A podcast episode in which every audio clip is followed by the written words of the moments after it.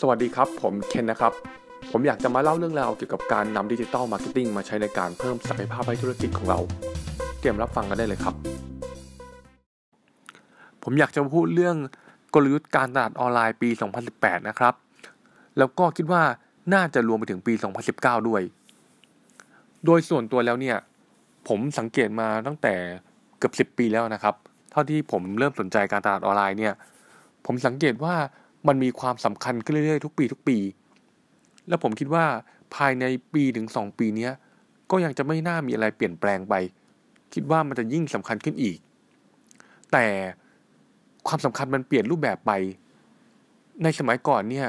การที่เรารู้เรื่องการทำ SEO ของ Search ในบน Google หรือว่าเรื่อง Google AdWords เนี่ย ถ้าเราทำก่อนตั้งแต่สมัย 6-7 ปีแล้วเนี่ย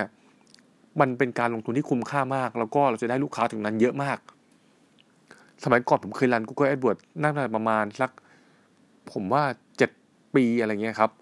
ตอนนั้นเนี่ยเราเสียเงินทำ Google AdWords น้อยมาก แต่ได้ลูกค้าเนี่ยเรียกว่าแทบจะรับโทรศัพท์ไม่ไหวเลย ซึ่งตอนนี้ถึงแม้เราจะรันด้วยอัตราเดียวกัน หรือจ่ายเงินด้วยอัตราเดียวกันเนี่ย แต่ลูกค้านี่น้อยลงเรียกว่าเยอะมาก แทบจะไม่มีลูกค้าเลยดีกว่า ทำให้ผมพอเห็นภาพที่มันเปลี่ยนแปลงไปตั้งแต่สมัยนานมาแล้วถึงตอนนี้นะครับ เรื่อง Google ก็เช่นกัน สมัยก่อนคนทำ SEO อาจจะยังน้อย หรือว่าใช้วิธีการทำ spamming ก็สามารถจะทำอันดับบน Google ได้ แต่เดี๋ยวนี้ Google ฉลาดขึ้น ก็ทำให้เราต้องทำ SEO ที่มีคุณภาพมากขึ้น โดยเฉพาะอย่างยิ่งถ้าเราทำธุรกิจที่ต้องการอยู่ในระยะยาวเนี่ย เราต้องทำ SEO แบบที่ดี มีคุณภาพ แล้วก็สามารถคงอยู่ในระยะยาวได้ ไม่ใช่ทำ SEO แบบระยะสั้น การทำสแปมหรือทำอะไรที่มันมั่วๆ แล้วก็อยู่ดีวันหนึ่งก็หายไปหรือว่าคู่แข่งแซงเราไปนะครับ และ SEO ก็สามารถเปลี่ยนแปลงไปอีก ตอนนี้ Google เนี่ย ก็จะมีทั้งเรื่องแมปแล้วก็มีเรื่องการแลงวิดีโอ มีเรื่องรูปภาพขึ้นมา ซึ่งหลาย ๆ อย่างเกิดการเปลี่ยนแปลงไป แม้กระทั่งอัลกอริทึมของตัว Search Engine เองก็มีการเปลี่ยนแปลงไป ไปโฟกัสในบางจุดมากขึ้น หรือบางจุดน้อยลงนะครับทำให้เราต้องตามอยู่เรื่อย ก็ทั้งหมดนี้เป็นเท่าที่ผมพูดมาคือ อยากให้เห็นภาพว่ามันมีการเปลี่ยนแปลงไปในรูปแบบของการตลาดออนไลน์ แต่ก็คิดว่าภายในหนึ่งสองปีเนี่ยก็ยังมีความสำคัญอยู่ดี คราวนี้ผมพูดไปซะยาว ผมอยากจะเข้าเรื่องกลยุทธ์การตลาดออนไลน์ที่ผมมองนะครับ สำหรับปี 2018 หรือ 2019 เนี่ย ผมคิดว่าเป็นการสร้างระบบการตลาดออนไลน์ ที่สามารถทำงานได้อัตโนมัติ โดยที่มีหรือไม่มีเราก็ได้ผมว่าอันนี้น่าจะเป็นกลยุทธ์ที่สำหรับปี 2018-2019 เนี้ยนะครับ แต่สิ่งผมพูดเนี่ยมันอาจจะเกินจริงไปหน่อย แต่หลักๆ แล้วผมอยากจะให้มองว่าก็ทำให้มันเป็นเหมือนกับระบบการทำงานระบบหนึ่งในบริษัท เช่นระบบบัญชี ระบบการตลาด ระบบการขาย ระบบจัดซื้ออะไรครับ ตรงนี้ก็ต้องทำให้เป็นหนึ่งระบบของการทำงานในบริษัทเรา คือมีการทำงานอย่างต่อเนื่อง ทุกวันมีการทำเอกสารอะไรไป แต่ออนไลน์จะไม่ใช่เรื่องเอกสารนะครับ ก็มีการทำงานของมันไป ผมจะขอเข้าอีกนิดนึงว่ามันต้องทำอะไรบ้าง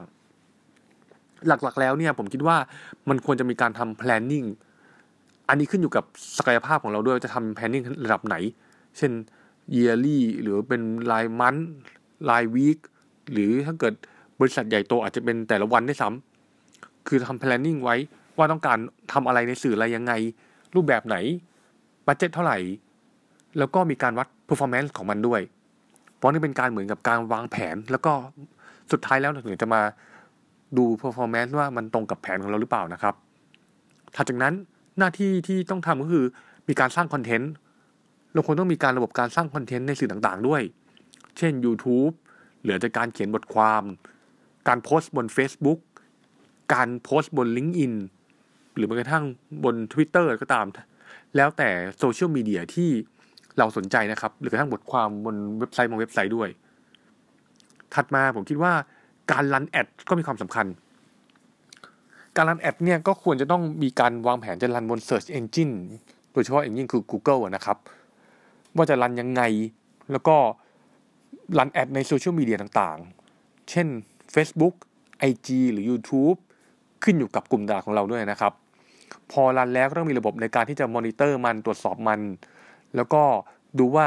มันดีไม่ดียังไง จะปรับปรุงได้ยังไง ต้องทำเนี้ยเซตระบบการทำงานขึ้นมาไว้ ถัดมา ผมว่าอีกอย่างหนึ่งที่จะทำสำหรับคนแอดวานซ์หน่อยก็อาจจะเป็นเรื่อง SEO เช่นต้องการทำเรื่อง Google Map Marketing ต้องการทำ YouTube Marketing พวกนี้ครับ หรือ SEO ของเว็บไซต์เรา หรือ SEO ของสื่อที่เราไปออก สมมติเอาไปออกหนังสือพิมพ์ ซึ่งมีชื่อเสียงหน่อย เราก็อาจจะอยากให้คนเห็นว่าเอ้ยบริษัทเรามีการออกสื่อที่ดีนะทำให้ดูน่าเชื่อถือนะครับ ก็พวกนี้มี SEO มันเกี่ยวข้อง ซึ่งการทำ SEO เนี่ยมันก็ต้องเกี่ยวข้องกับการทำพวก keyword ต่างๆ เราต้องมีความรู้ด้านนี้ว่าจะทำ keyword research ยังไง มี volume เท่าไหร่ และเทรนของ keyword นั้นจะเป็นยังไง หรือจะมี keyword อื่น ๆ ที่เกี่ยวข้องใกล้เคียงที่เราควรทำไหมอะไรพวกนี้ครับ ก็หลักๆแล้ว ผมว่าเราควรจะเซตระบบตรงนี้ให้มันทำงานได้อัตโนมัติที่สุดเท่าที่เป็นไปได้ว่างั้นเถอะ นั่นแหละครับ เป็นสิ่งที่ผมคิดว่า เป็นกลยุทธ์การตลาดออนไลน์ในปี 2018 หรือกระทั่งปี 2019 ด้วยครับ ขอบคุณครับ ขอบคุณครับที่ติดตามรับฟังเรื่องราวของผม หวังว่าจะเป็นประโยชน์บ้างไม่มากก็น้อยนะครับ แต่ที่สำคัญฟังเสร็จแล้ว อย่าลืมลงมือทำเลยนะครับ